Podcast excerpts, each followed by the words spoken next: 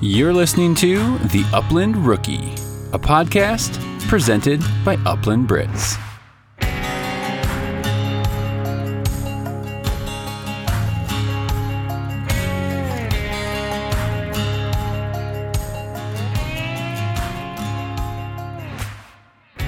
What's up, rookies, and welcome to the Upland Rookie Podcast. I am your host, Will Larson, and as always, this is presented by Upland Brits.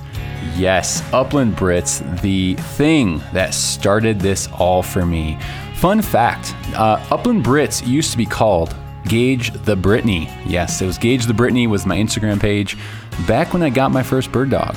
Um, we started it maybe a couple weeks actually before we picked him up from the breeder, and just thought it'd be fun to kind of uh, I don't know create a dog account just to keep up with some some uh, pictures of the puppy. And it's grown into a freaking podcast now, and something that I'm really passionate about. I really love doing, uh, running both the Instagram pages, the podcast, and just sharing my life, sharing my story. Um, again, my passion really uh, for hunting and bird dogs um, really has been a fun outlet for me to um, just do on the side, uh, on, the, on the side of my other full time job and, uh, being a husband and having kids and being a dad, all the things that come with it. Um, it really has been a fun outlet to uh, pour into, uh, be creative, something I can own and control and decide what I do and post and not post or say or not say or who I interview. It, it's been a really just fun passion project for me. And so I hope you guys can feel that um, in these episodes. I hope you can see that from um, Instagram. I, I, truly am just being uh, myself, authentic, real with you guys. I'm not trying to um, put on something or be someone I am not. So, anyways, welcome to the Upland Rookie Podcast. this is going to be a fun episode. Um, today's episode, I got Josh um, from Trinity Bretons on. So it's going to be a fun episode uh, chatting with Josh. But first, a word from our sponsors. Eukanuba baby. Sorry, that was my best Bob Owens impression, and I, I don't think I did it justice. But anyways, um, Eukanuba. If you want to get everything your dog's got, then you need nutrition that holds nothing back. To help unleash your dog's maximum potential, check out the new Eukanuba premium performance lineup at eukanubasportingdog.com. Boom. Trinity Bretons, which you're going to hear a lot more from on this episode. They have a whole host of things that they offer. Uh, obviously, puppies, the Trinity Upland Academy, started dogs, stud service, and a whole lot of stuff. And they respond really quick. If you ever have questions about the breed, about upcoming breedings, training, reach out to Josh or Jeff, and they will get back to you right away, which is really, really cool. Great customer service. Um, also, Pointer Traditions. Yes, Pointer Traditions. Guys, I typically have just used a good old fashioned leather collar on all my dogs. I've used some synthetic ones as well, um, which are, are great. I, I think they, yeah, they're great. But uh, I've got these new Pointer Tradition collars for both my dogs. Uh, I contacted them over there and they made me some custom sizes, which is pretty freaking awesome. Not sure if I should be sharing that publicly, but uh, that was a huge factor for me because the sizes on the website. Um, just for my Brits, for my little female, for Gage, I wanted the the perfect fitting color, and the, the standard sizes on the site I think would have been just fine actually. Um, but for example, for Win, I wanted a one inch thick, uh, basically a puppy size collar but a one inch thick um, collar. And they made that for me. So I'm super grateful. Um, bird straps, you saw me post some photos in North Dakota and Montana using this bird strap, and it's freaking awesome. So check it out. Uh, I do have a promo code for Pointer Traditions, uh, Rookie 15. Rookie 15 is going to save you 15% off your order at pointertraditions.com. Uh, go show them some love. Uh, I have a new sponsor I am going to roll out next week uh, on next week's episode that I am super, super excited about. Um, I'm going to um, just talk more in depth why I am partnering with this company, um, just a little bit more of the heart behind it, and, and, I will just expand and explain a little bit of my thought process. Um, so that is coming in next week's episode. So stay tuned. Uh, you're not going to want to miss that one as well. Um, oh, all right. A couple things. Opening segment. Here we go. Um, so on the old Instagram, if you're not following the Upland Rookie podcast on Instagram, follow it there and also follow Upland Brits. But I put out a question in the stories to ask what I should talk about on the opening segment of this week's episode. And you guys came through. Well, some of you did. One of them being my wife. Yes. So I'm actually going to do two. One from the missus. She I love how she interacts with my stories sometimes. Um, she wants me to talk about how beautiful Colorado is. My goodness, how beautiful Colorado is. Um, it is pretty great, and I'm going to take a different approach to this question. Um, it, I mean, it is beautiful. The mountains alone, if you're into that thing, if you're into trees and nature and freaking awesome mountains and streams and just freaking beautiful scenery, then Colorado is where it's at. But please don't move here just please, for the love of God, do not move here. We have too many people. Home prices are through the roof. It's just don't do it, please. Um, so that's one side of Colorado. The other thing with Colorado is the I'm, I'm, I'm, glad she asked this because I'm going to take the approach of I am very thankful for where we are located for a bird hunter. Um, I I might have said this before, but I can be in Kansas or Nebraska in three hours. Kansas, if I if I have the pedal to the metal, maybe two hours and fifty two minutes. Um, I can I can hunt. Colorado does have incredible bird hunting as well. Um, so I don't want that to get overlooked either. But I can be to uh, Kansas, which is a hot spot for pheasants and bob whites, um, even some scale quail uh, down in the grasslands. Uh, Nebraska obviously has a great mixed bag um, experience in Nebraska. They have all, uh, four species of upland birds: uh, bob whites, prairie chickens, sharptail, and pheasants. Um, then I can be to South Dakota in close to six hours, maybe a little more than six, to the border of South Dakota, and then you know up in the grasslands, great pheasant territory. So. Um, another great opportunity. Wyoming. I think Wyoming is a sleeper state. I almost pulled the trigger and got a Wyoming license this year. Um, they have chukar, huns, sharptail, obviously sage grouse. And so that's, I mean, I could be the Wyoming border in two and a half, three hours, three hours, uh, uh under three hours for sure. So that's a really cool opportunity. Utah, uh, gosh, chukar in Utah, uh, blue grouse. I think they have sage grouse as well in Utah. Um, and I know they have a short sharp tail season as well. So there are so many options just around here. And then I can, you know, Montana, I can be the Montana border in eight hours. So there's some really cool options centrally located to where we live in Colorado. So all that to say, I am very thankful where we live. Do I have to drive a little bit to get on wild birds here in Colorado? Yep, I do. I, I don't live in freaking North Dakota or Montana where I can drive 20 minutes and be in birds. I just don't. And that's okay. I, I love where I live. My family loves where we live. And so um, it is what it is. But, anyways, that's kind of fun. It all spawned off my wife's question How beautiful is Colorado? Funny. Um, okay, we're going to do one more question here. Um, oh, I'm debating on two of these. Shot shell availability. Buy now, wait, or too late for season already. Um, not true. That's, that's a good one. Not too late for season, I don't think. I think you just have to keep looking for shells.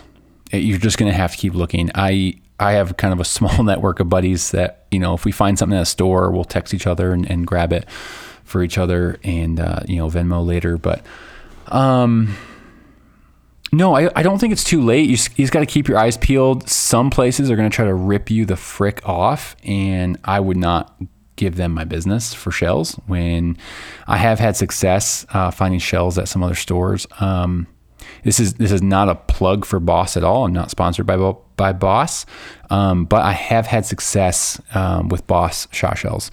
Um, I this year I think I've bought two cases so far, and the last case I bought was just like a month and a half ago, and so. Um, check them out as well. I know there's some other companies out there, um, maybe direct to consumer stuff that you could could pick up. Uh, some retailers, of course, but no, you just have to keep looking. Uh, don't settle though, and don't get ripped off. Someone just posted today, you know, a box of you know a Winchester six shot was like for 12 gauge like 29 bucks for like just super uh, bottom of the barrel basic ammunition, which is ridiculous those kind of prices. So just just look around. Uh, don't give up. Don't let ammunition be your factor of not going out there this year. Um, push forward. like you get just get out there. Get out there with your dog. Take a box of shells. You know. Um, and if you have to just be selective in your shots, oh, oh well. It's it's just kind of the year we're in right now. Um, and yeah, just always keep your eyes peeled. You have to get to a point where you're thinking in the future. So, you know, just take this kind of, let's get through this season. January, February hits and start kind of thinking about next season already. I know that seems crazy, but just the, the weird environment we're in right, we are in right now with the ammunition, whatever you want to call it, shortage or whatever. Um, think about months down the road. Think if you want to do clays in the summer, start stocking up in January for clays, and then closer you get to fall, like be thinking ahead of time about ammunition. And um, I, I, am thankful. I, I did kind of have that mindset for the last several years, and so I am thankful I had lots of other ammunition. Um, I definitely know will get me through this season, maybe even some of next season. Um, again, I don't shoot a crap load, but I, I shoot a decent amount uh, throughout the hunting season. So just just figure out how much you're shooting. Be thinking ahead. Um, don't get caught in a bind where it's you know season opens September 1st, or you know for you maybe it's November 1st, or whatever it might be. And the night before, you're like, oh, I need I need a couple boxes of shells because it might be hard to find. So you got to kind of keep your eyes peeled. Check websites um, that are out there. Check out Boss. I've really really enjoyed uh, the Boss shot shells. Uh, let me know what you've been shooting. I'm kind of just curious to see what what you've been shooting. I know Prairie Storm's a big one, Boss, um, Apex, and some guys are shooting Apex, which are really expensive as well. Um, there's some other good ones out there. Um, but yeah, shoot me a message. What are you shooting uh, ammunition wise? What have you found? Do you have any secrets to finding ammunition out there? Uh, again, we're, we're talking about uh, birdshot. So if you're talking other loads, I, I, mean that's fine. You can tell me, but I'm just focused on on birdshot. Also, I I have quite a few uh, 30 six shells that are just laying around here. If anyone wants to buy any. Anyways, um, I probably can't say that on the podcast, but I just did. Anyways. I think we're going to jump into today's episode. Thank you for the questions. Uh, two more things, real quick. Um, actually maybe one more. Please um, head over if you're enjoying this podcast um, i really really um, would appreciate um, head over to apple podcasts and um, just leave a, a, rating and a review. Um, one to five stars uh, obviously five would be amazing if you left that. And just write a little review what this podcast has meant to you what you're getting out of it how it's impacted your life your upland story your bird dogs whatever it might be. I do read every single one of those reviews. Um, I think we're up to like 60, 60 reviews maybe right now, which I'm just super grateful for. Um, like I said, I read every one of those. Um, sometimes if I'm having a bad day, I might look at one or two of them. It just, you know, it's encouraging. It's encouraging to know what I'm doing, what I'm producing here with content and podcasts, and the time I'm pouring into this um, is impacting your lives in some way or another. So um, I really appreciate it. Um, yeah. Other than oh, and and uh, share it with a friend on social media uh, would mean a lot whether it's on Facebook or Instagram, um, share maybe one of your favorite episodes um, of the podcast so far. We're 24 episodes in now with this one. Um, yeah, share share it on your stories or in a post, um, and just maybe write a little. Hey, here's what I love about this episode. Give it a listen. Um, really would enjoy uh, just getting this out there even more than it already is. Uh, I'm nearing 20,000 downloads, which I'm just I'm blown away at. But I also don't know what that means in comparison to some of the other big ones out there. Um, again, it's not about numbers but it's always just kind of fun to see metrics and see growth and, and how you invest and pour into something and see the result of how that impacts and, and who it reaches. So Anyways, all that to say, guys, thank you so much for your support. Thanks for uh, the messages you send me and just um, what this has meant to you.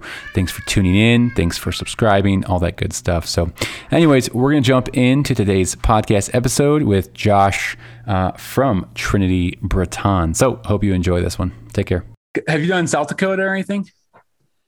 I've been to South Dakota for field trials and things like that, but I've never gone and hunted Gotcha. exclusively. I've gone out to North Dakota where George Hickox has his summer camp. Gotcha. Uh, and I've been out there and worked birds out there, but not actually hunting.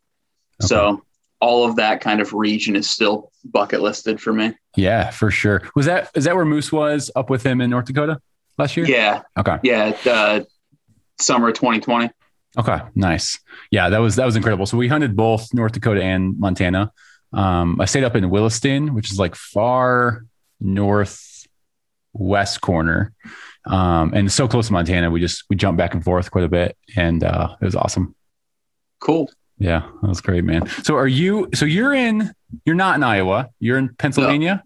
Yes. Okay, that's all right. It took me forever to figure that out when I first met you guys. Yeah. No, for sure. Yeah. No, I'm I'm up uh, just north of Philly, uh, pastoring a church out here, and then working dogs on the side. I go out to Gettysburg on Fridays, and I go out to New Jersey on Saturdays, and so Okay, nice. Is it kind of like Trinity Bretons of the East, or just kind of your own side thing? we actually have a we have a logo made up uh, Trinity Bretons East, Oh, really? Nice. um, but but it's not official in any kind of format like that. It's sure. But there's yeah there's me and i've got three guys out here who have trinity dogs who train with me and help me out and and I, I help them with their dogs and stuff like that so we get together on fridays and then one of the guys is a field trial he's getting into field trials with me Oh, nice. so he he travels around with me to different stuff and, and things like that so Oh, right on. It, what is? I'm kind of curious. What is the kind of the bird dog scene in the East? Is it pretty quiet, or is it bigger than people would think? It is absolutely bigger than people think it's the default is waterfowl Hmm. right you're on the east coast you got ducks you got geese you got the best waterfowl in the country possibly in a lot of places north carolina and north on the east shore Hmm. um, Wait, did you say best waterfowl in the country, possibly? yeah i mean Really? There are guys who travel from all over the country all over the Wow. world to come and hunt ducks on the eastern shore Wow, I did not know that. Um, so yeah, they've got it, and we also have the greatest woodcock flight I have heard of woodcock being really, um, really as good. well. So it, it's that same kind of East Coast corridor for migratory birds, um, but duck, ducks and woodcock for sure. With that being said, most guys have like labs, retrieving dogs, things like that. But at the same time, I was actually just talking to a friend of mine this week. Um, the Midwest doesn't have a ton of pros. We're actually talking strategically about where what troughs we want to run in with our dogs to avoid the pros, Hmm. um, because they're just better at what they do than any of us can be as as amateurs. But so like the, the Mid Atlantic region has a number of like the top pros in pointing dogs in the country. Wow. So it's the Mid Atlantic and the Southeast, and then they, they all summer in North Dakota, Montana, etc. Okay. Um, Wow. But so like the Tra- you've heard of the Tracys, I'm sure George Yeah. Tracy, Mike Yeah. Tracy, um, the Smiths. Those guys all have camps out in the Mid Atlantic, and they that's their home base for for all of those guys. wow. So so there's a lot of really high end bird dog guys out here, Yeah.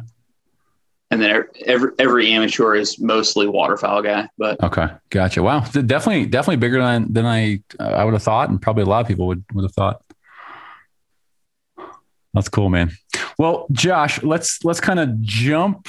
Let's just jump right in. Um, tell us tell us a little bit of who you are. Give us kind of an overview. Uh, who is Josh? Tell us a little bit about Trinity Bretons, and also first put us on the map. Where where are you? I know we might have touched on that, but I might cut some of the beginning out. So go ahead. No, for sure. So, who I am, uh, bird dog guy. I'm I'm one of the probably first diaper to diaper um, French Brittany guys in the country. Not quite cradle to grave because my dad got into it when I was about two. um, so I can't claim that. Um, but so I've been a bird dog guy all my life. Uh, my first memories as a child were crawling in and out of whelping kennels with, uh, you know, bitches with litters and things like that. So fantastic, loved it all. Um, where I'm at, I'm currently north of Philly, uh, in the Mid Atlantic in Pennsylvania, working on running dogs, uh, getting where I can to. I go out to the Orvis Orvis properties in Southwest Pennsylvania. I get out to the English Setter Club of America, the second oldest club in the United States for what it's worth for bird dogs hmm. um, in New Jersey, and and just try to work with guys out there.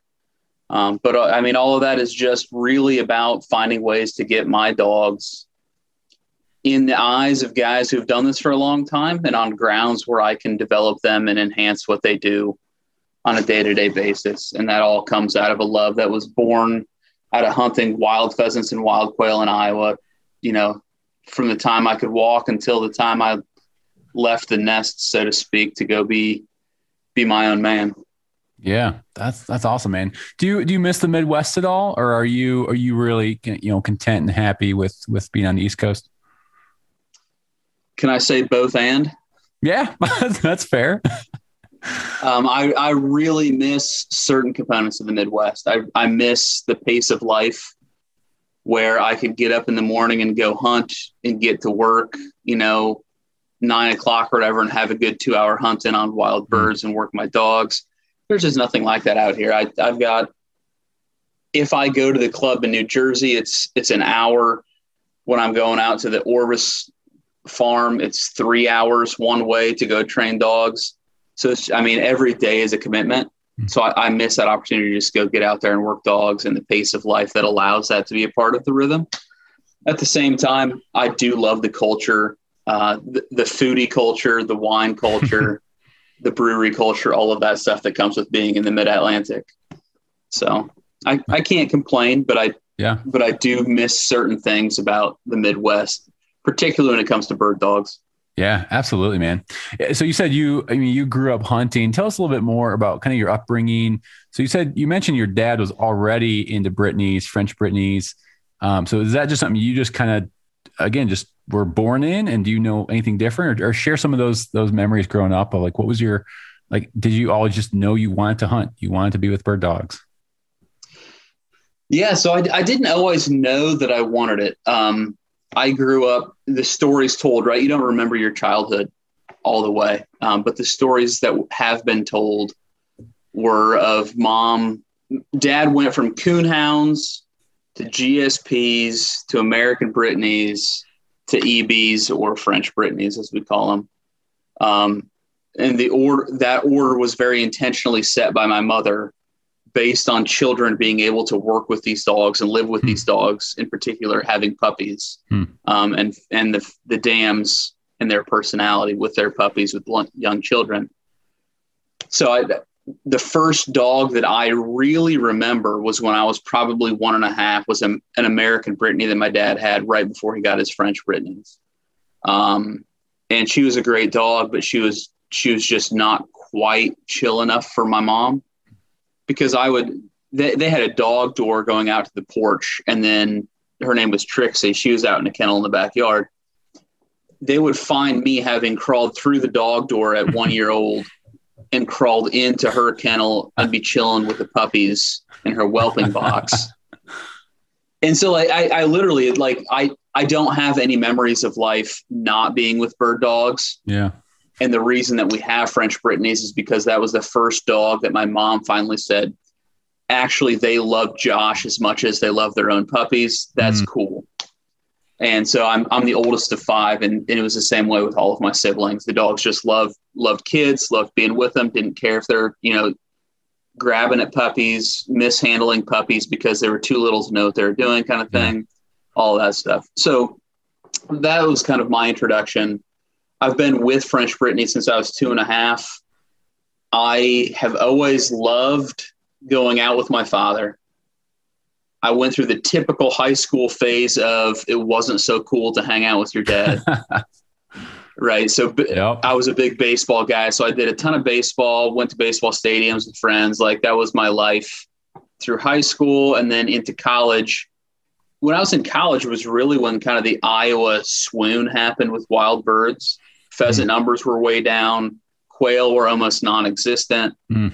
Um, and then coming out of college, I got my first dog personally for the kennel, but the first dog that was actually mine that I had a stake, in, you know, money and a stake in whatever. Okay. Um, it got kind of back into bird hunting a little bit. Um, not even a lot. I was still more of a deer hunter at that point because okay. it was social. It was a social event. Sure.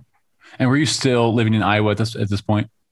Yeah, I went to okay. high school in Iowa, okay. college in Iowa, the whole nine yards. I, I would go back and forth for deer season every year when I was in when I was in undergrad um, in college and all that stuff. Uh, that being said, once I got this little dog and I kind of I graduated college, whatnot, I was really looking to get back into the bird game, uh, into upland hunting and things like that.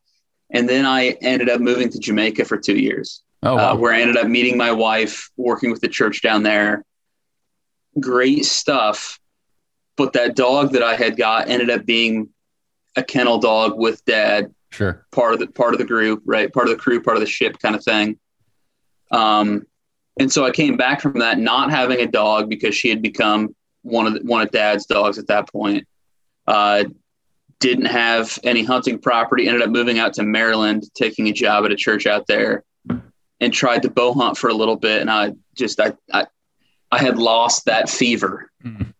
Like yeah, we, there was, we kind of I didn't go through seasons. Yeah, you go through like yeah that passion. I mean, it's still it still might be a passion, but it's it's it's you're sitting out there in a deer stand going, I'm, I'm kind of wishing I was with bird dogs or mission, you know, something else. yeah. And, and the other thing I realized is like, I, if I'm sitting in a tree stand, and this is, I mean, this is really a bad reason to get back into it, maybe, but I realized sitting in a tree stand as a pastor, I was like, I am, this is totally me time. There is no relational ministry happening here. There's no opportunity to talk to people here. I'm sitting quiet as a church mouse, freezing my cojones off I can't even justify this in the scope of having little time. Sure. And so I thought about it, and you know, bird hunting is a relational sport, right? It's something you do with friends. You can talk while you do it. You can walk while you do it. You know, it's not a standalone kind of thing. Yeah.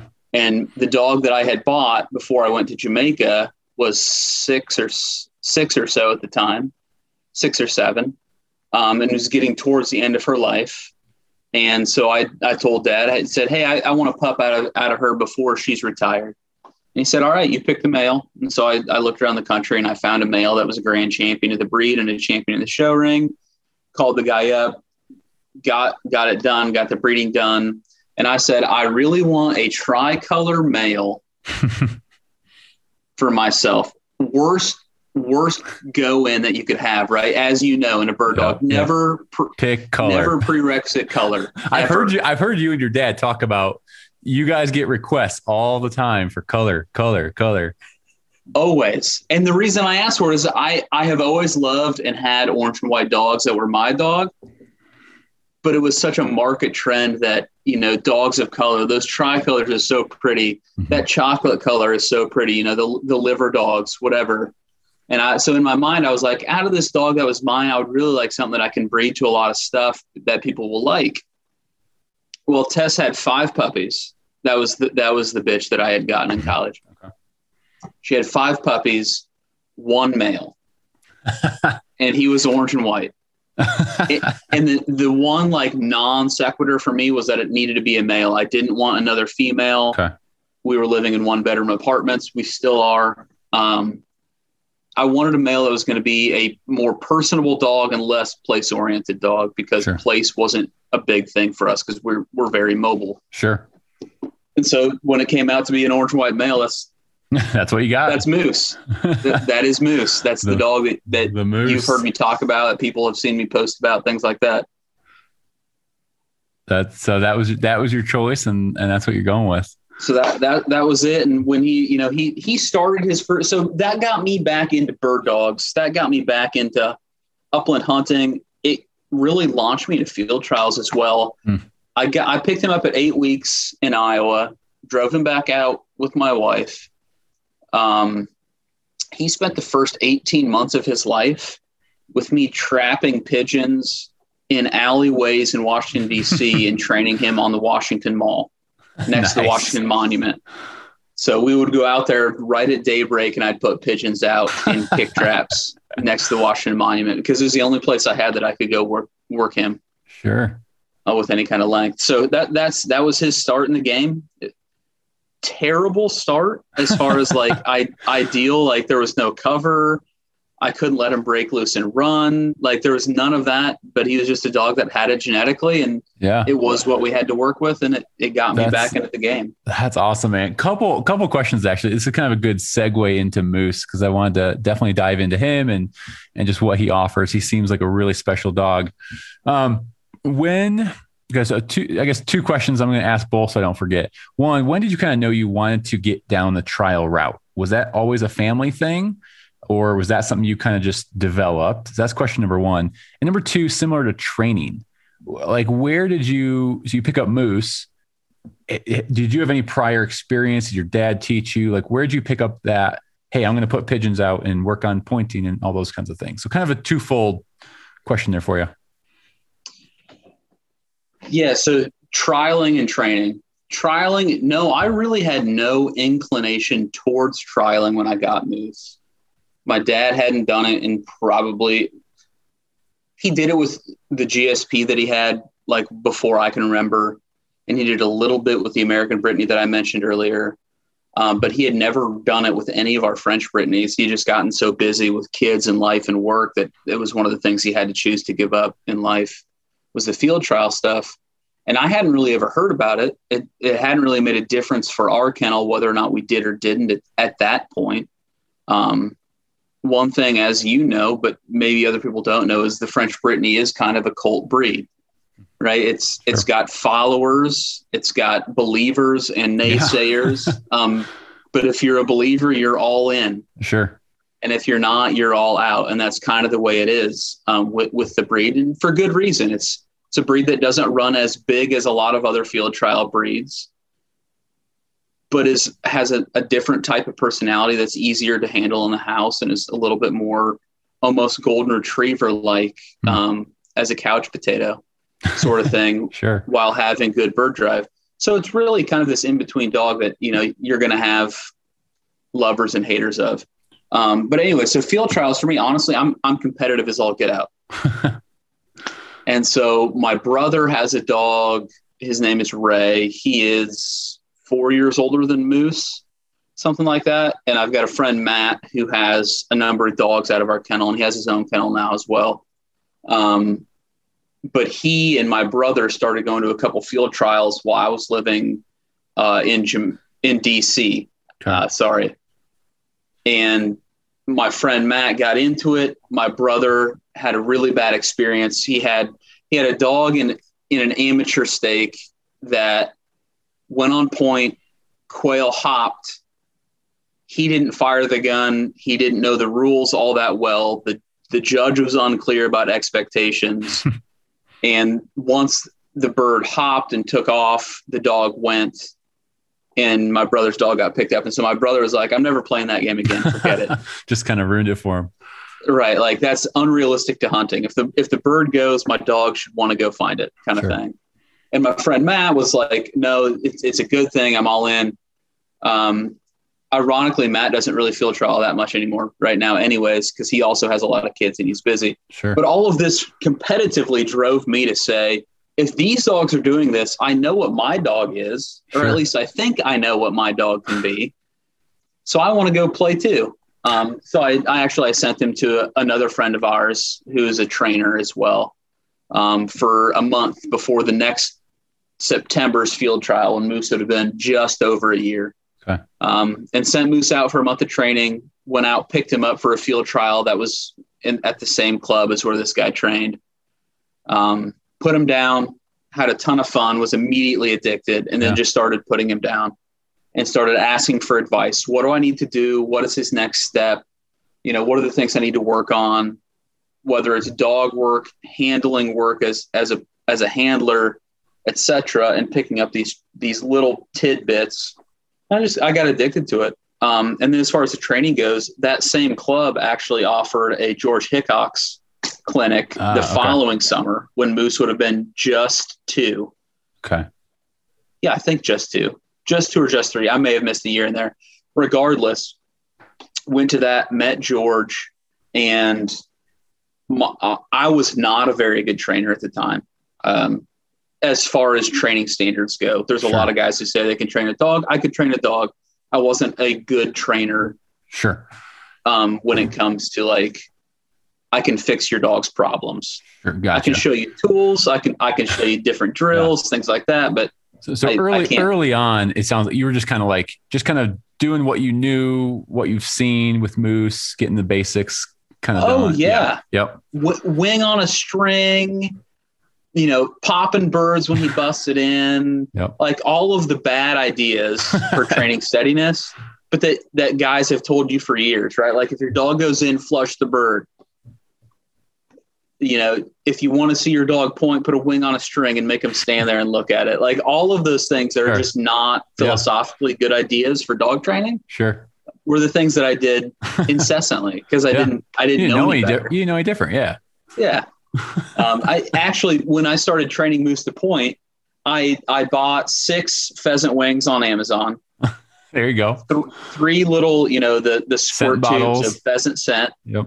Um, I tied fishing line around him. I would bring him out. We lived right next to the community pool that had maybe a quarter acre of mowed lawn next to it with like kind of a hedgerow at the backside.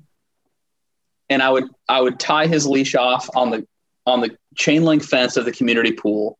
I would douse a wing in pheasant scent tied to a fishing line and I would drag it through the grass and bury it in some little pile of wood on the hedgerow. and that's all the training he had. Like Yeah.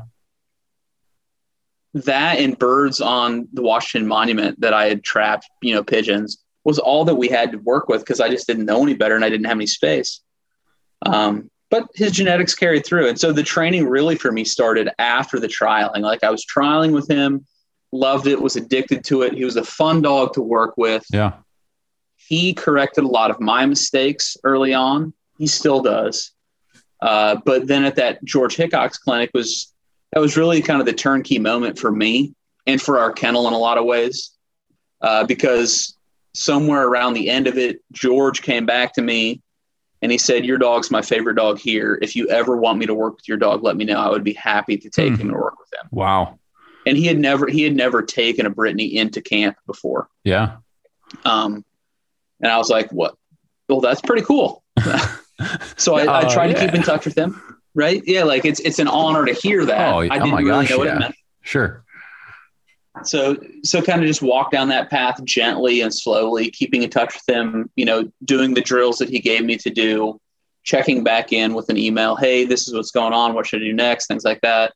Ended up booking him to come out um, to our club in Iowa to do a clinic that I couldn't actually attend because I was living in Philadelphia at that time already. Um, but he came out and he did it.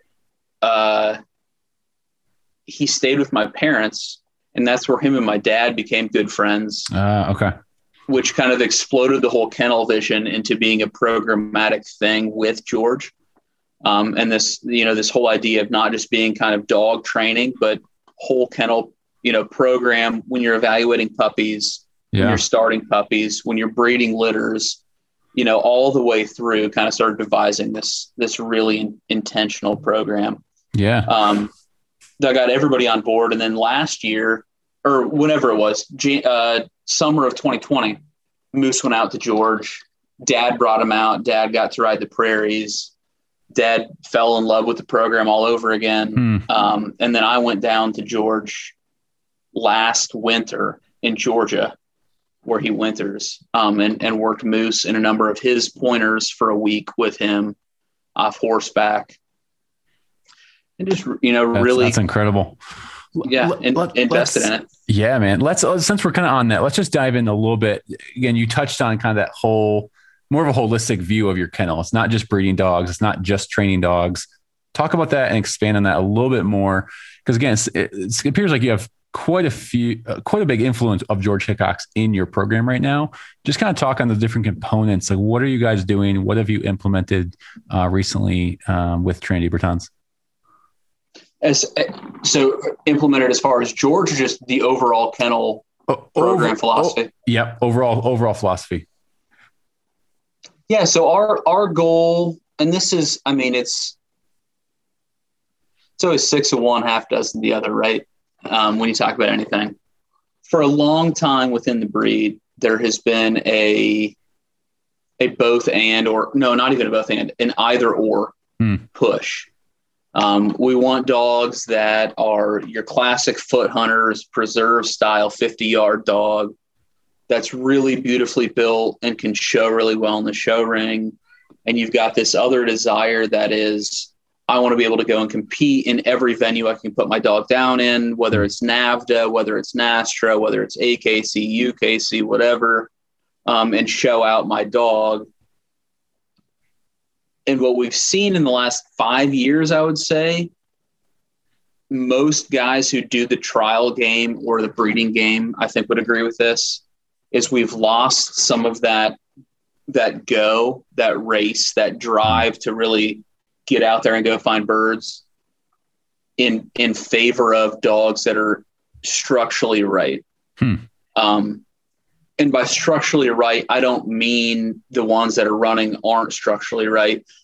What I mean is we've given up some of that because we want a dog that has more bone or is more a little bit more square um, or has you know the right front angulation in their chest or has the right stop you know from the forehead down to the muzzle Sure. the right the right drop there and, and things like that um, and i think it's cost us as far as breeding goes and we've also had historically and this isn't exclusive to our breed at all but we've also had a, historically a desire to chase the hot dog Hmm. right like you know jimbo is winning every field trial he's in we should all breed to him sure. regardless of whether or not he actually complements what we have, he's winning. So let's go ahead and breed to him. And we, we end up with some issues that way, breed wise. Um, so for us as a kennel, what we've really done, um, for better or for worse, you know, uh, time will tell. Hmm.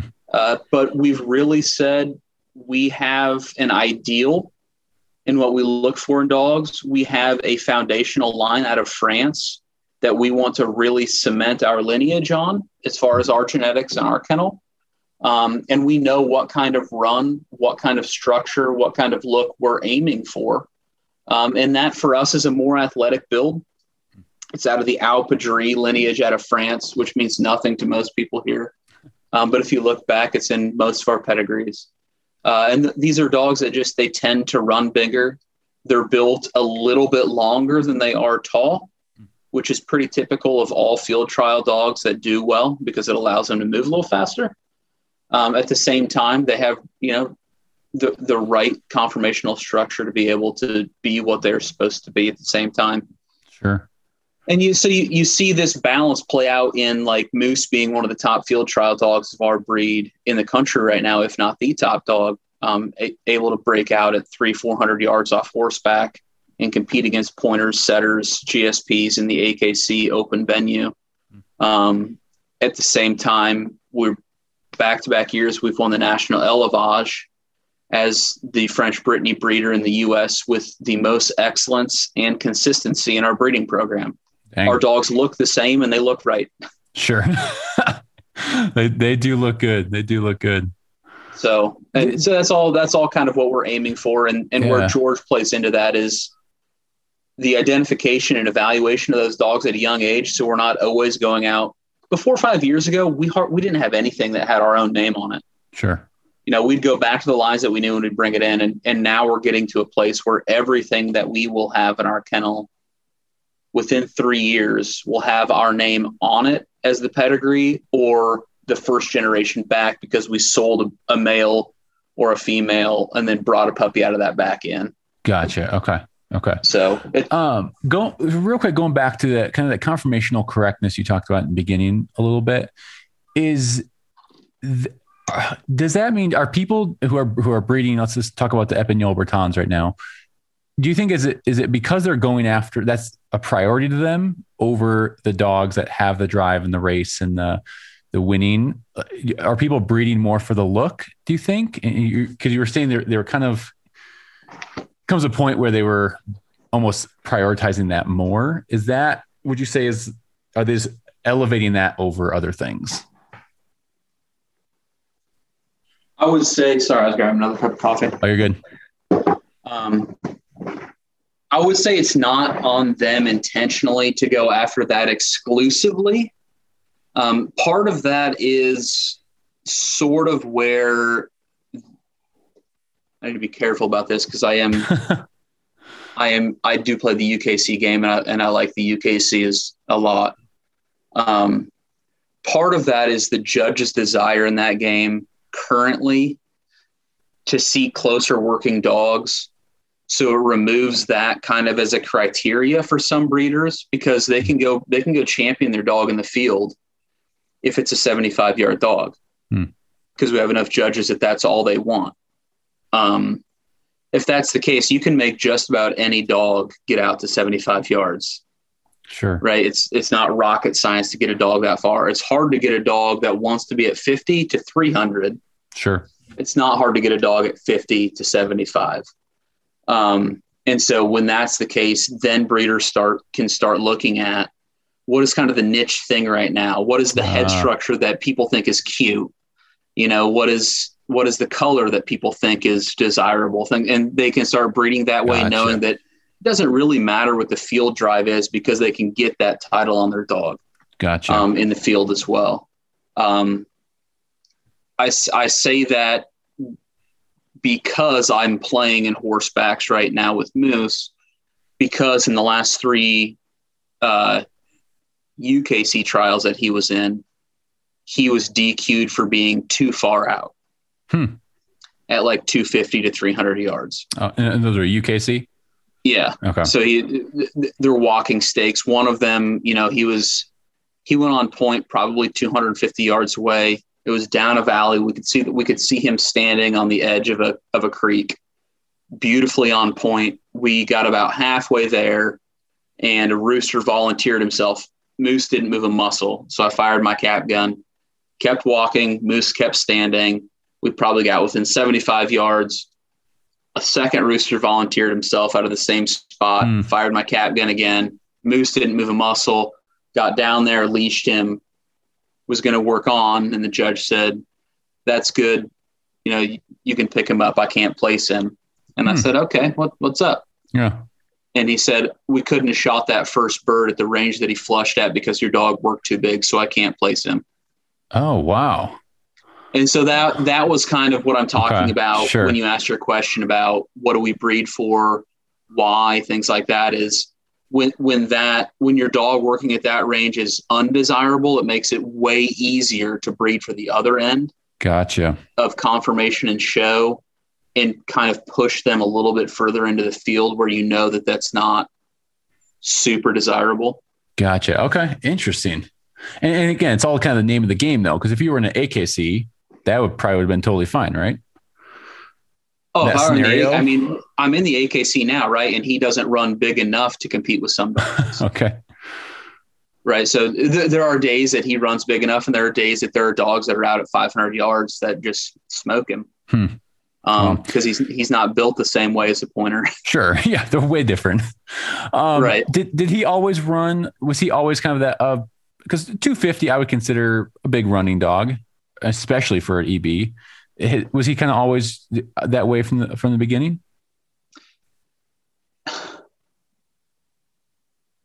Short answer is yes. Longer answer is in a controlled manner, no.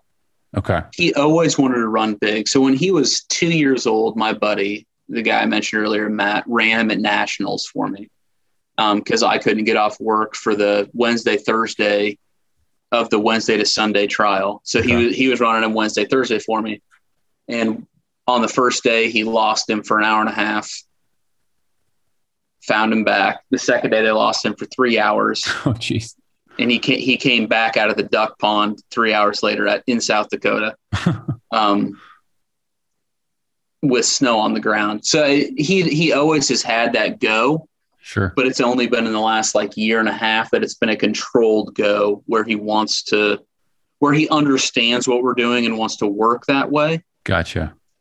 So he's been able to harness his go, but he's always had it there. It was just when he was on his game, so to speak, in a field trial that we were playing, he would be a 100 yard dog. When he was in his own world, he would be a 500 yard dog. Okay.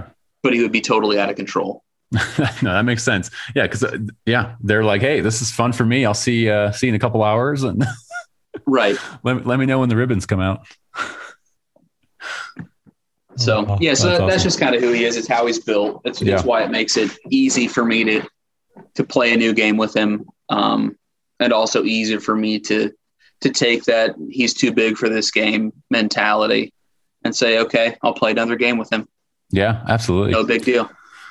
Um, okay, so we've we've kind of dabbled around talking about field trials a little bit. Let's just dive into field trials. Um, I know there's we, we were chatting a little, even a little bit before this. A couple different ones we want to kind of break down, talk about, share your experience on what you're currently running in, some of your experiences with uh, with each of the, each of the different trials that you've uh, done, specifically with, maybe with Moose. Yeah, um, yeah, Moose, Moose, and a number of our dogs, but most of our dogs and most of my time has been spent in the UKC, running yeah. UKC field trials, which are all walking trials.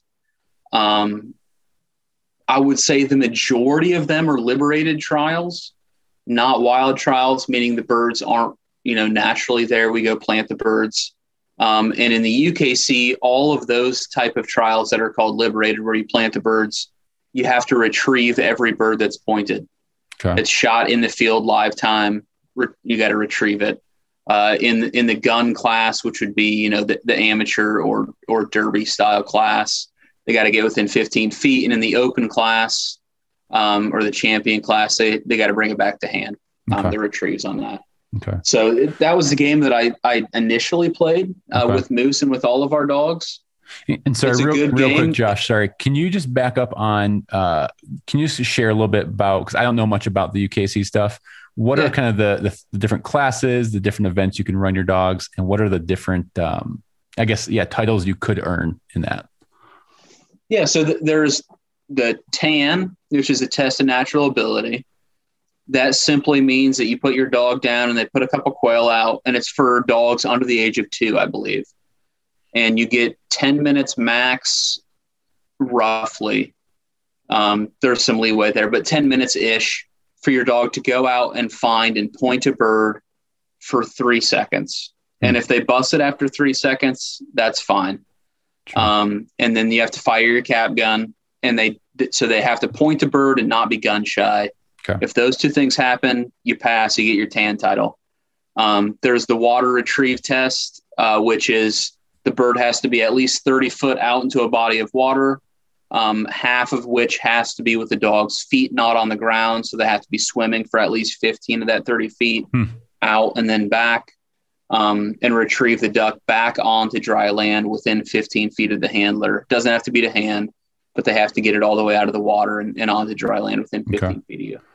Um, the real field trial stuff after that, there is the gun class and the open class. Okay gun class offers a hunt title and a gun title. A hunt title is one pass and two, no, one win and two passes, or two seconds and one pass. Okay. Um, to get it, all the UKC stuff is competitive, not points based. Okay. So it's is not it, how good you do against a mark. fail. It's not pass or fail. Okay it's not it's not how you how good you do against a standard it's how good you are compared to the other dogs you're running against that day gotcha. So would you compare that to more of a akc field trial then? Kind of yes. how they okay how they judge it. Yep. gotcha. Less when you were sharing like, about when you were sharing about tan that sounded maybe a little bit fail. that sounded a little bit like the akc like junior hunt test or something like that. Yes. So okay. that is pass fail. That's not competitive as far as against other dogs. Same thing with the water retrieve. Okay. you do it or you don't. When they get into the field trial stuff, it's not points based or standard based. There is the rules of what the dog has to do, um, but it's dog one, dog two, dog three, gotcha. dog okay. four on the day kind of thing. That makes sense. Um, so yeah, so in gun class, uh, dog has to be steady to flush. Once the bird goes, dog can go. Um, whether it's wild birds and it's a cap gun, The dog can go and chase for a while, but when you call them back, they have to come back in a reasonable time. If it's a liberated bird and it's shot, they have to retrieve it back within 15 feet. Okay. Um, in open class, the dog has to be steady to release. So wing and shot or wing shot and fall, depending on how, you know, whatever verbiage you use for that. Sure. But the dog has to stand there. If the bird's hopping in circles under their feet, it has to stand there. If the bird flies away and the gunners miss it, they have to stand there. If the bird's shot and falls, they have to stand there until the judge gives you permission to release your dog to go retrieve it. Oh wow. Okay. And then they're supposed to make a beeline to the bird, pick up the bird, and bring it back and deliver it to hand. Gotcha. So in, in in many ways, it's a. I would compare it to for those who know the NAVHDA game. I would compare it to kind of the NAVHDA field stuff because they're not looking for range typically. They're looking for bird manners, control, things like that. So it's it's more it's more about how they act on the birds than it is how they actually cover the territory. Hmm. Okay. Um, in particular, in liberated stuff where there's birds planted all over the place, you know, a dog could have five finds in 15 minutes. And you know as well as I do, if a dog has five finds in 15 minutes, they've never really hunted, sure. right? They're fr- they're from one scent bomb to the next without Yep. a- ever actually breaking out and doing their thing. Working. Yeah. Yeah. Yeah. Too too easy. So so that's that's a little bit of the UKC game. It's a lot about um, steadiness, bird manners, control, things like that. Um, not so much about seeing how a dog covers a field, hunts objectively, will take a line, things like that. Um, the other game that I'm just starting to play now is the AKC horseback game, and I'll do some walking stuff too. But they're similar in what they what they look for and that is they want a dog that's confident and independent and that will go cover territory. And rather than you working with your dog or handling your dog, Sure. the expectation is that you're showcasing your dog. Hmm. It is a grand drama, really, in that game.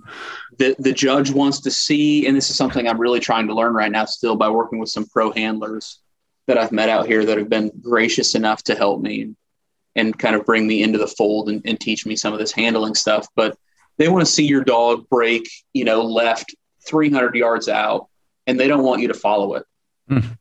They want you to go down the course as it ought to go, and your dog is following the right line they should take to make a solid move Wow. where the objectives are.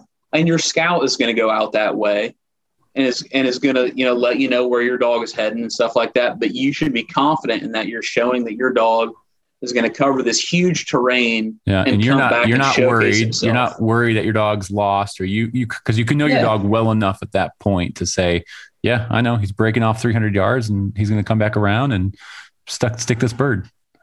Yeah, and they want to see that dog having been gone for three or four minutes, flash across on the top of the next hill, you know, and slam on point in a really stylish way. Like that to them is more impressive because hmm. You and your dog know each other well enough to not need to be an eye shot of each other. Sure. kind of thing. So it's just a, it's a totally different game. Um, Yeah. It's one that plays better for bigger running dogs um, because they're able to showcase more moves that way. Sure. What what um uh, sorry, sorry UKC and, and now AKC horseback. What what kind of made you want to go down the horseback side with moose? Honestly, George told me after those couple of times where I, Moose got picked up for running too big, George told me play a game that matters. Um, and that's not me being facetious. It's not me being con- condescending at all. sure. He just said, play a game that matters. Um, and I said, okay, what does that mean? And he said, look at what all of the pros play. Do you have any pros playing UKC? And the Hmm. answer is no. Wow. Um, and I said, okay. And he said, so go play something the pros will play. Hmm.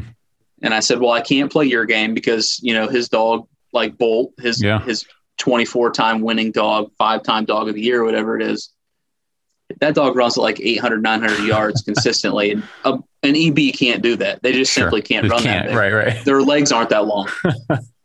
um, so he, yeah, he put me in contact with some folks out here, and I, I kind of got hooked up with uh, the English Setter Club I was mentioning earlier Okay. in New Jersey, and and just I went out there, and some guys started helping me out, and that's that's where Moose can run. It's where he can showcase. He's not going to be the biggest running dog out there because we've got you know 90 pound GSPs that are Sure. in pr- pristine condition. That's just how big they are. Or Yeah. pointers, you know, the Tracy's, people like that running at these trials. Josh Ruiter's never going to outshine or outhandle, you know, George or Mike Tracy, um, or some of these other guys.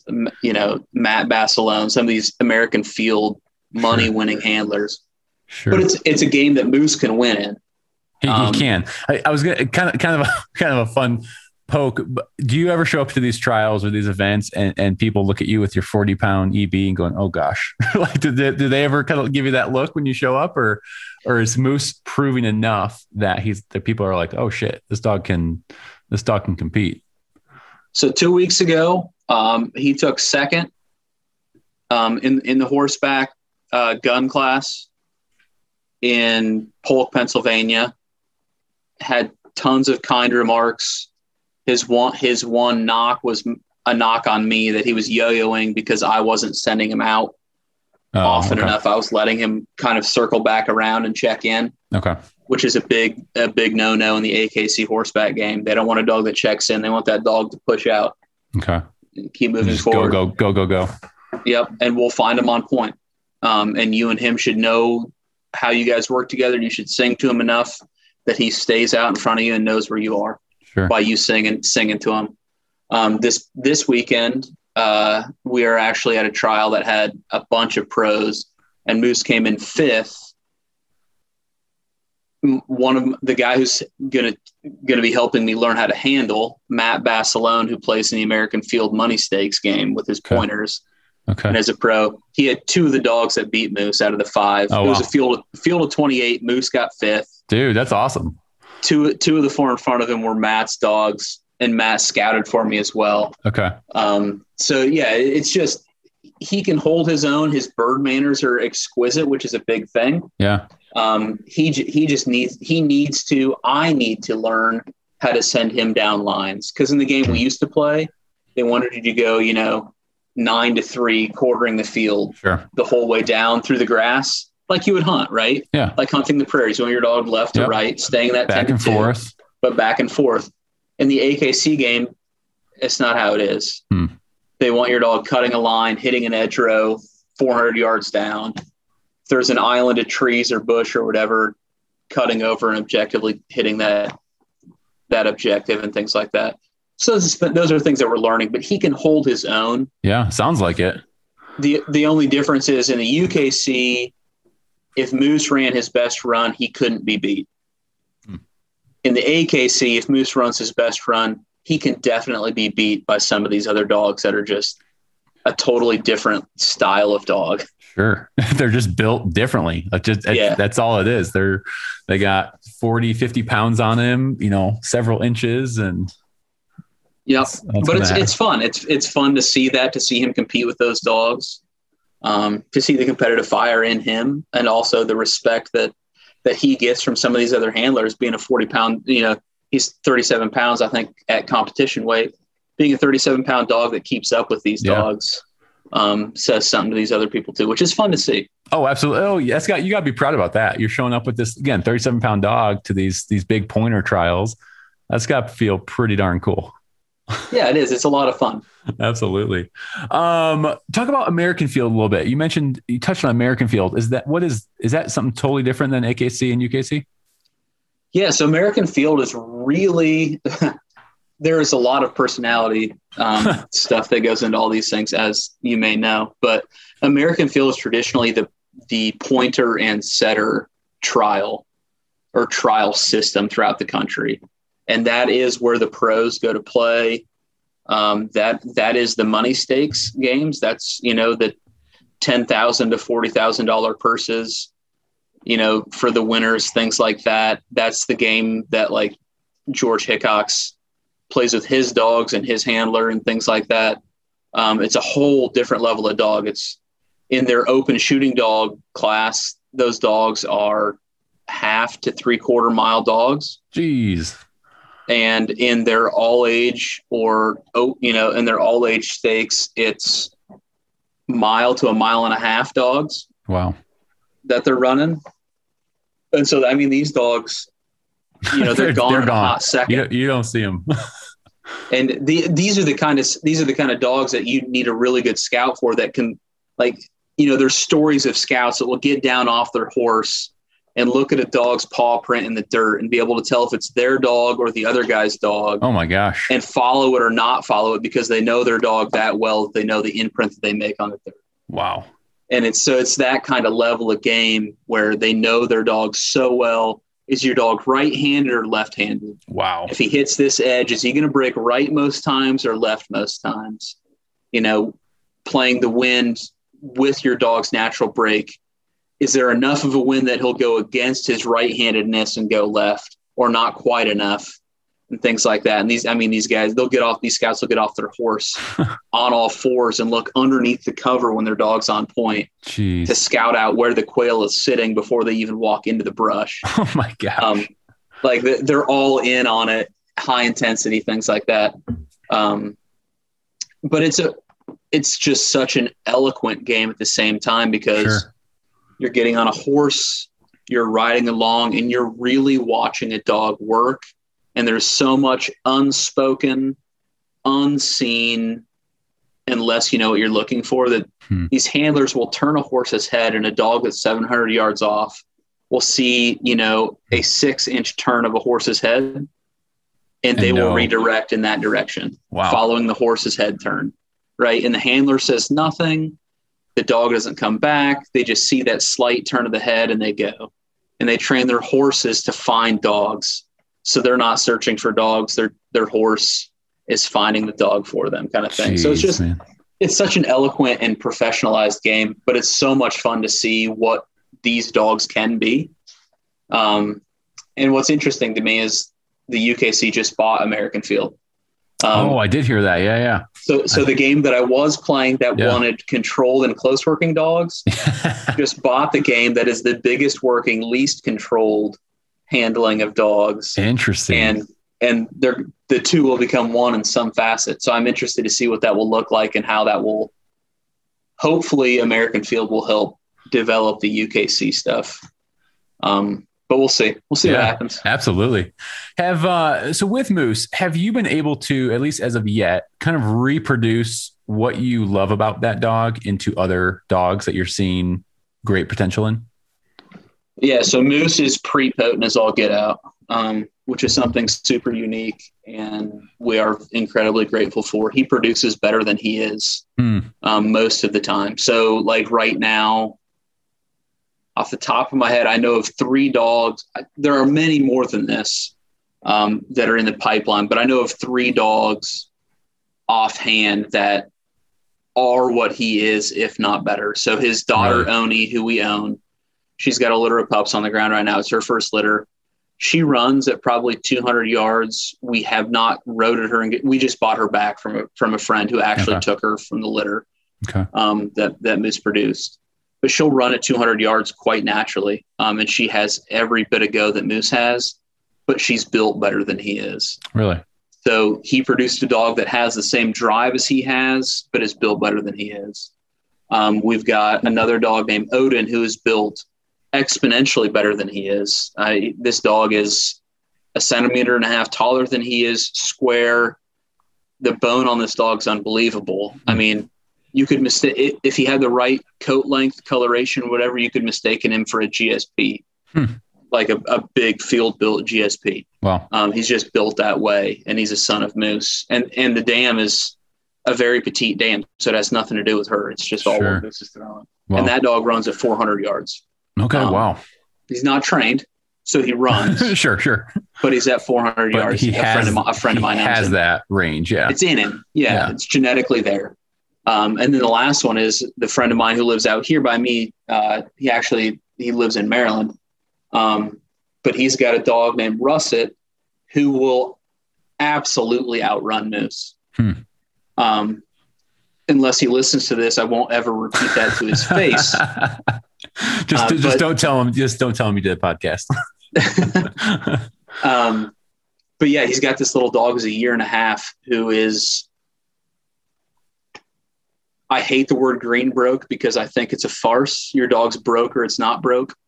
Um, but he's got this dog that is he's now doing pyramid plants and we're proofing him for field trials. He's steady to release and he's running at 600 yards. Wow. Um, so he's a really flashy little dog. That's incredible. Yeah. The, so the more the more breeders and the more bird dog people I'm hanging around, the the consistent thing I'm hearing is that the one of the biggest factors of a great dog is how they can reproduce themselves. And if if they can't reproduce puppies that are, if not, you know, as good or better than them, you know, it's it's still it can be a good dog, but that's that's just really a, a big marker. It sounds like. Yeah, absolutely. Like it, so in Europe, they they use a quotation system, um, and a, it's a six point scale. The best dog in the world on their own capability can rate at the highest as a four out of six. Hmm. They have they have to produce at least three field trial champions, three or four field trial champions for them to be a six out of six. Oh wow, that's fascinating. Um, at the same time, a dog that's only a two out of six, if they produce three or four field trial champions, is a five out of six. So a dog that's a two rather than a four can actually be a better dog in their really? system if it outproduces the four. Wow. Right. So they, they place a, a, huge yeah. emphasis on does wow. your dog reproduce or not? Yeah. Um, and we use we use that system in our in our program. So you'll see if you go on our website, EBBA quotation whatever out of six. Okay. Um, kind of thing because we want to just implement that idea, right? Like if if this dog is producing, it's worth what it is. Yeah, it's worth reprodu- yeah, reproducing if, the puppies. If it's not, it just will be somebody's hunting buddy. exactly. That's awesome, man. That's awesome. Um, get into a little bit two more big things I want to hit um, but before we you know wrap up. Um, one is uh, well actually let's go let's go down this route. Uh, the and you know what I'm gonna you know what I'm gonna say. is it the the EOB? What's it called? I'm I'm missing the oh CO COI. Yes. COI. Okay, I think I had my letters mixed up. COI. Give me okay. This just for your average Joe, your average you know person out there who enjoys getting a little bit nerdy, give us a high level of what is COI? How does that infiltrate your breeding program? What does that mean to you as a breeder? So yeah, so COI, and you really should talk to my dad about this because he nerds out on this like it's going out of style. Um, but it means coefficient of inbreeding. What we're talking about is inbreeding versus line breeding and how high a percentage of inbreeding you want in a litter to reproduce the maximum value of the traits that you want, acknowledging that you're also increasing risk, right? So you got a dog like Moose, one of the best dogs, if not the best dog in the country in the breed right now. Go out and do his thing. You can you I could sell myself on wanting to go really high on a COI breeding of his because I want to reproduce everything he has. Hmm well, the God's honest truth is back behind his line through a, a line known as San Luban, there was some knee issues. Hmm. Um, and we know that if you put that back to itself, you can find luxating patella as an example, right? Uh, not a prominent thing, not, some, not something that moose reproduces, something that's behind what's behind moose that if you put that back together can show up again. So, what's worth doing it? two fantastic dogs. So a lot of guys will say they want to keep their COI under 10%, coefficient of inbreeding under 10%, which is essentially nothing more than a shared grandparent. Okay. Right. So say Moose's mom's name is Tess. Tess couldn't be closer than grandmother on one side and grandmother on the other side. And you'd probably be you'd pretty safe bet that you'd be under 10%, depending on what else is in the lineage. And that 10% um, is kind of a general safe target, you're saying? That's what a lot of guys feel. Okay. Some guys will say they want to get as low as humanly possible. Some guys, like us, we're really comfortable getting higher than that. Okay. Um, but 10% is kind of that cutoff mark of some guys get really concerned if you're over 10, what things you're going to see pop up that you couldn't anticipate, things like that. Hmm.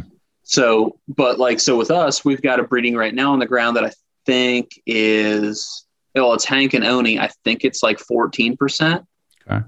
which we are incredibly comfortable with because the dogs that they share are dogs that have no health issues, Hmm. no genetic issues in their background, nothing known about them, and fantastic field dogs that are built big. Okay. So we're gonna what we're looking at of out of this litter is dogs that are gonna be 300 yard dogs plus if we if we bring them up the right way. And now a dog's range, by the way, is only minutely genetic. It's Sure. mostly training. Sure. Um, but dogs that have the capability of going and doing that while being really well built dogs um, at the same time. And then we can go breed that to anything that we want to that isn't its own line. You know, at 14%, I'll want to outcross that a little bit um, to put it with something else. So that, Gotcha. that's kind of that's our, our line of thinking is if we can get something between probably 12 and 25, we're getting close to cementing those genetics Okay. And and most of those litters like the one i'm talking about right now we'll keep until 16 weeks we'll do hips we'll do knees we'll do eyes we'll do elbows you know we'll do the dna test on it we'll do all of it before the dogs go home because we're truly doing those litters for us to keep some dogs Gotcha. um, for the for the program So say say you did a did a breeding with a 25%. So is that let's just pretend is that say your max that you'd be comfortable with? How it's much hard to get a whole lot higher than that because that's that's mother to son Okay, so I guess that was my question. What would a 25% breeding look like? Like who what what kind of sh- sharing would be going on as far as uh mothers, daughters, sons, all that? yeah so 25 would be essentially mother to son Okay. um, higher than 25 you can get higher than 25 you can you can go to siblings but not litter mates Okay. you can go to half siblings things like that where you just compound the closeness of the fathers and things like that at the same time where you can get a little higher than that but like one of the dogs it's in our dog's our dog tika's background a dog named shun he is the product of no i'm sorry his son i no he is he's the product of his mother being his grandmother His mother being his grandmother. Okay. So she was bred to her son to produce Shun, this dog named Shun. Um, and he was one of the best dogs that ever lived in Europe and has produced fantastic dogs throughout his history and his lineage as well. But he's 22% Okay. or So, so, 22.5%. So, so so pretty high. so- he's, yeah, So he's, how he's basically mother to son. Okay. And so how does this all then okay, line breeding. Uh, give me over what, what's line breeding and how does that differ from the COI? So line breeding is more along the lines of following the same um, the same dog, the same genetic trait, right? So I want to keep, say, his name is Ralph.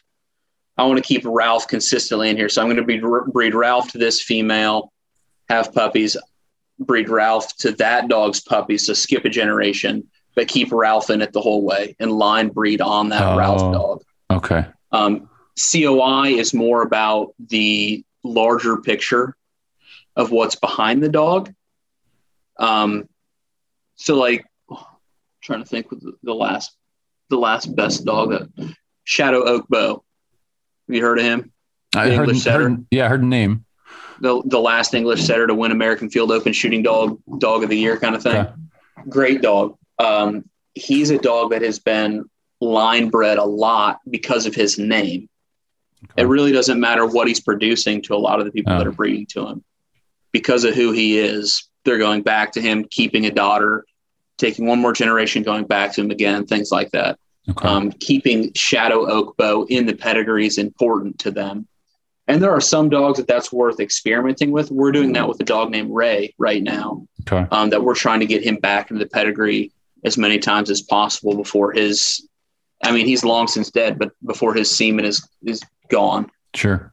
That doesn't mean it's going to work because that's not COI. That's not genetically proven that he is prepotent, that he's going to reproduce at his own level.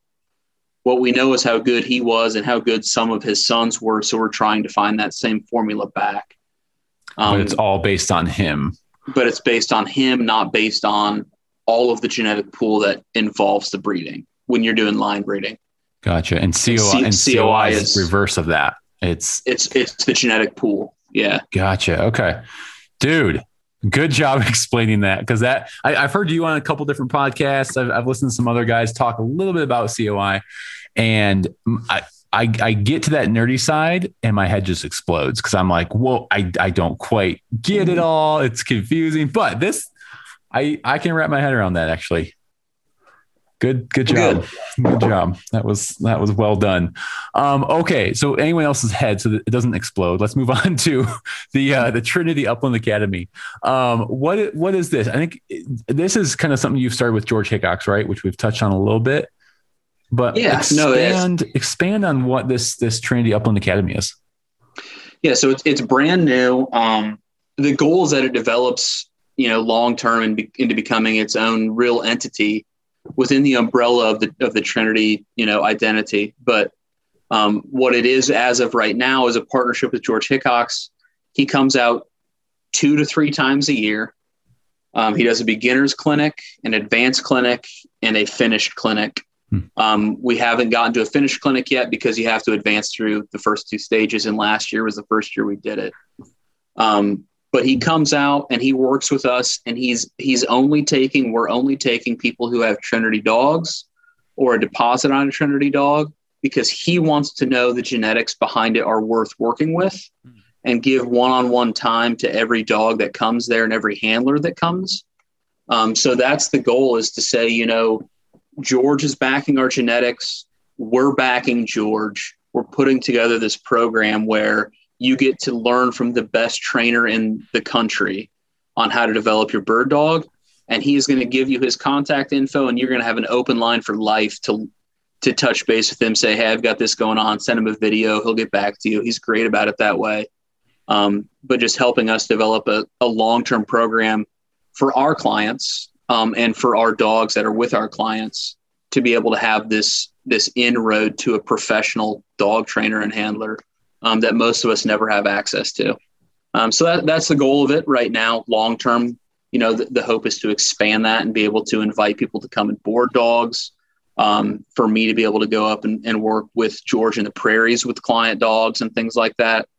Um, there's large goals there, but as of right now, it's these it's it's based on these clinics and coming down and learning the George Hickox program, getting you know FaceTime with George, getting a program for the next year with George for your dog, being able to come back and reevaluate and get your next steps, Yeah. um, and having that constant you know open open line of communication with one of the best that's ever done it uh, to Yeah, help you develop your own bird dog. That's incredible, man. I mean, a, f- a few days with George. Um, I was bummed I missed. I missed that one last year. He did because that is just, I think, m- so valuable that you can sit down, FaceTime with again one of the you know maybe best trainers um, that is living today. it's, it's pretty incredible.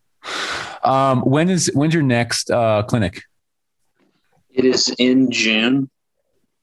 June. Give me a sec to pull my calendar. It is June 17, 18, 19, Okay. and 24, 25, 26 are the next two. Okay. Nice. Very cool. So, Awesome, man. Well, a couple more things uh, as we we wrap up here. Um, so, kind of a closing question I like to ask uh, every guest here, just to get their advice and perspective.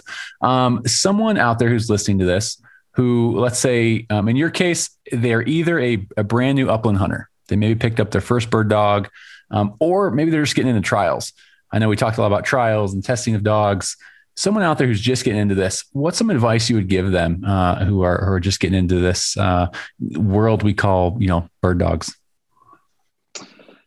my advice would be to find a program, find a trainer, find a hunt test style, whatever it is that fits what you want to do, and stick to that and block out the white noise around you that says there's other better ways and stick with what you know that you want for your dog because there's a thousand different ways to train a dog and there's only one way that's going to work for you for what you want. Hmm. That's good, man. That's really well said. work, stick with what what's going to work for you. And and and I think something I talk about on the podcast quite a bit is set your own goals and expectations for your for your hunting, your style, your dog. Because so so so many of us can we can hear, oh, I should be doing this or I should be doing that, and you got to really sit down and hey, what are your personal goals? What are you, what's your goal with your dog? With how you want to hunt, where you want to hunt, all those kinds of things. Yeah, no, absolutely. I mean, if, if you want a dog that goes and puts up birds for you and you don't really care how steady they are, then then you, you don't need a dog that's steady to release. Yeah. And just be honest about that and, and have fun with it. And that's Yeah. great. And Yep. it's cool. But don't Exactly. pressure yourself to making a steady dog to release if it's not really what you want because it's a lot of time and effort. Yep. And just because you heard it on some podcast or heard it from some guy who said you should, that's not Right. what you want, then don't do it. That's exactly right. Simple as that. All right. And then last section here, uh, we're going to go for, through some rapid fire questions. Uh, so kind of off the cuff, just give me your, your quick response. Um, I always tell everyone, if you need to expand, feel free. There's no, no pressure to have to keep it short, but um, anyways, what, uh, when you are getting out to hunt, what gun are you carrying out into the field? I'm really, really looking to get the uh, the new Upland Gun Companies. Ooh, Uh, you're going nice. I want to get a 28 inch side by or 28 gauge side by side. Dude, double that'd be double awesome. trigger from them. I That'd be- currently carry the Bob White uh, G2. Oh, nice. Okay. Very nice. Is it in the uh that green OD finish or is it the blue I do not because I don't I don't like any extra weight on my gun, Okay. and that OD finish is heavy. I'm sure. It, it looked I when I first saw it, I was like, that is terrible. But then the more I started looking at it, I was like, that I don't know. Could be cool, but added weight is a good is a good point. It's it's cool looking, but it's built for waterfowl. I feel like. Yeah, absolutely. The the other thing I, I didn't love about that was the uh has the swivel studs on the barrel and the stock, and that would That's just right. be uh, annoying as heck to me. That was kind of actually the biggest factor why I didn't I didn't look any further. Um, favorite breed besides the Epagneul Breton. Is there another breed? No, I'm kidding. uh, I would I would have to admit that there are two ways I could go with this. My first answer would be I would go with a classic long tail pointer. Um, At a really good lines, as long as it had that crack straight poker tail. Um, that would it's a dog that I would have a ton of fun learning how to handle and run. You know, a seven, 800, 900 yard dog would be a real treat and also trick for me to learn. I would have fun with that. Secondarily, I would love to have a little field bred cocker oh Um, yeah, so I could keep my dogs steady and have a dog in the bird field that I could go send on retrieves. yeah, that'd be that'd be pretty sweet. So it'd be one, one of those two. I'd probably lean pointer, but I could really cherish a good field bred cocker Uh, to keep accept. my I'll, Brittany steady. I'll accept both those answers. um, quick side question, actually, random. Do uh, are most of the dogs that you're breeding are they natural retrievers? Just kind of curious. Yeah, most all of them are. Um, they're like Moose. I use Moose as an example all the time because he's the dog that's been with me all the Sure. time, and I don't have the kennel with me.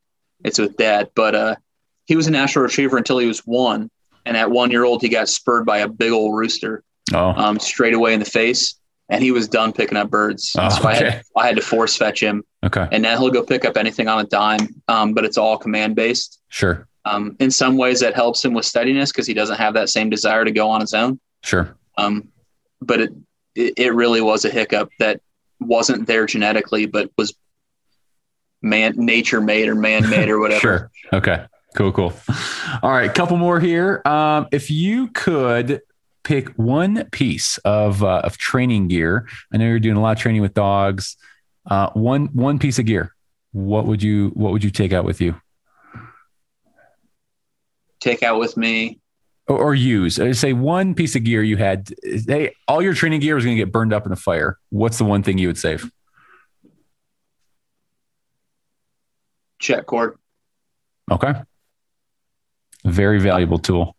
I can do almost everything I need to do with the check cord. A close second would be um, the right e collar for teaching a dog how to win a game.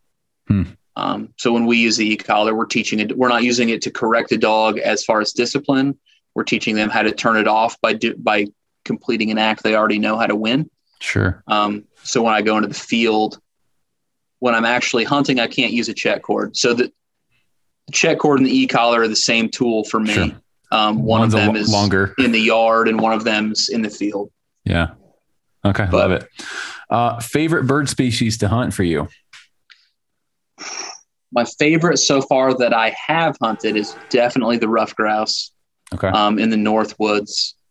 Pheasants are a lot of fun, but I grew up on them, so they're old news. Uh, quail are the most stylish point that I'll ever see Hmm. on a nice covey. A dog holding steady. My bucket list is absolutely sharp tails or sage grouse. there you go. There you go, man. You got to get up to uh, North Dakota or even uh, even South Dakota. Get after those sharpies. I, I definitely want to go do that, but I haven't yet, so I can't say it's my favorite. no, I, I get it.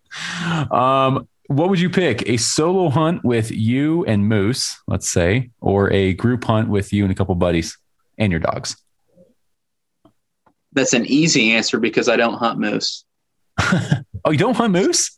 No, so Just, it would just trial definitely be dog the, now. the buddies. Okay. Um, sim- simply because of me being unable to guarantee the outcome if somebody else has a bird go up Sure. and guaranteeing his steadiness until I'm done field trialing him. It's not worth the variable reinforcements that he gets with somebody else shooting a flush bird Gotcha. and whatnot, um, or having birds in his mouth. That being said, I chose bird hunting anyways because of the relational aspect. I love walking through a field talking with buddies. Yeah, you did say that like in the that. beginning. Okay. Um, so it would definitely be hunting with friends, um, friends or strangers, but just getting dogs out in the field. I don't even like shooting birds um, all that much. I like watching dogs work and talking with friends. So the more dogs I can see work and the more friends I can chat with, the better it is for me. That's awesome. That's awesome. All right, last one. Beverage of choice after I'll say after a hunt or after uh, a, a day of training. Two fingers neat of Lagavulin 16 year scotch. Okay, I'm really glad you said Scotch because I had no idea what the hell you were saying. It's a good, it's a good peaty Islay scotch. okay. Um, my favorite beverage and goes great after a good day of hunting with a nice sweet pipe tobacco. Dude, you, you thought this one out. It's my like go-to, it. man. I, I, like, get, I I can done see you're, you're you're glowing right now just talking about this. it, it's how I end my week. there you go. You sure that's just coffee you're drinking right now? It is right now. Okay, okay. Um, Josh, this has been a ton of fun, man. Um, what what's the best way people want to learn more about uh, you know the Upland Academy, your your breeding? Just want to chat with you. What's the best way to uh, reach out to you?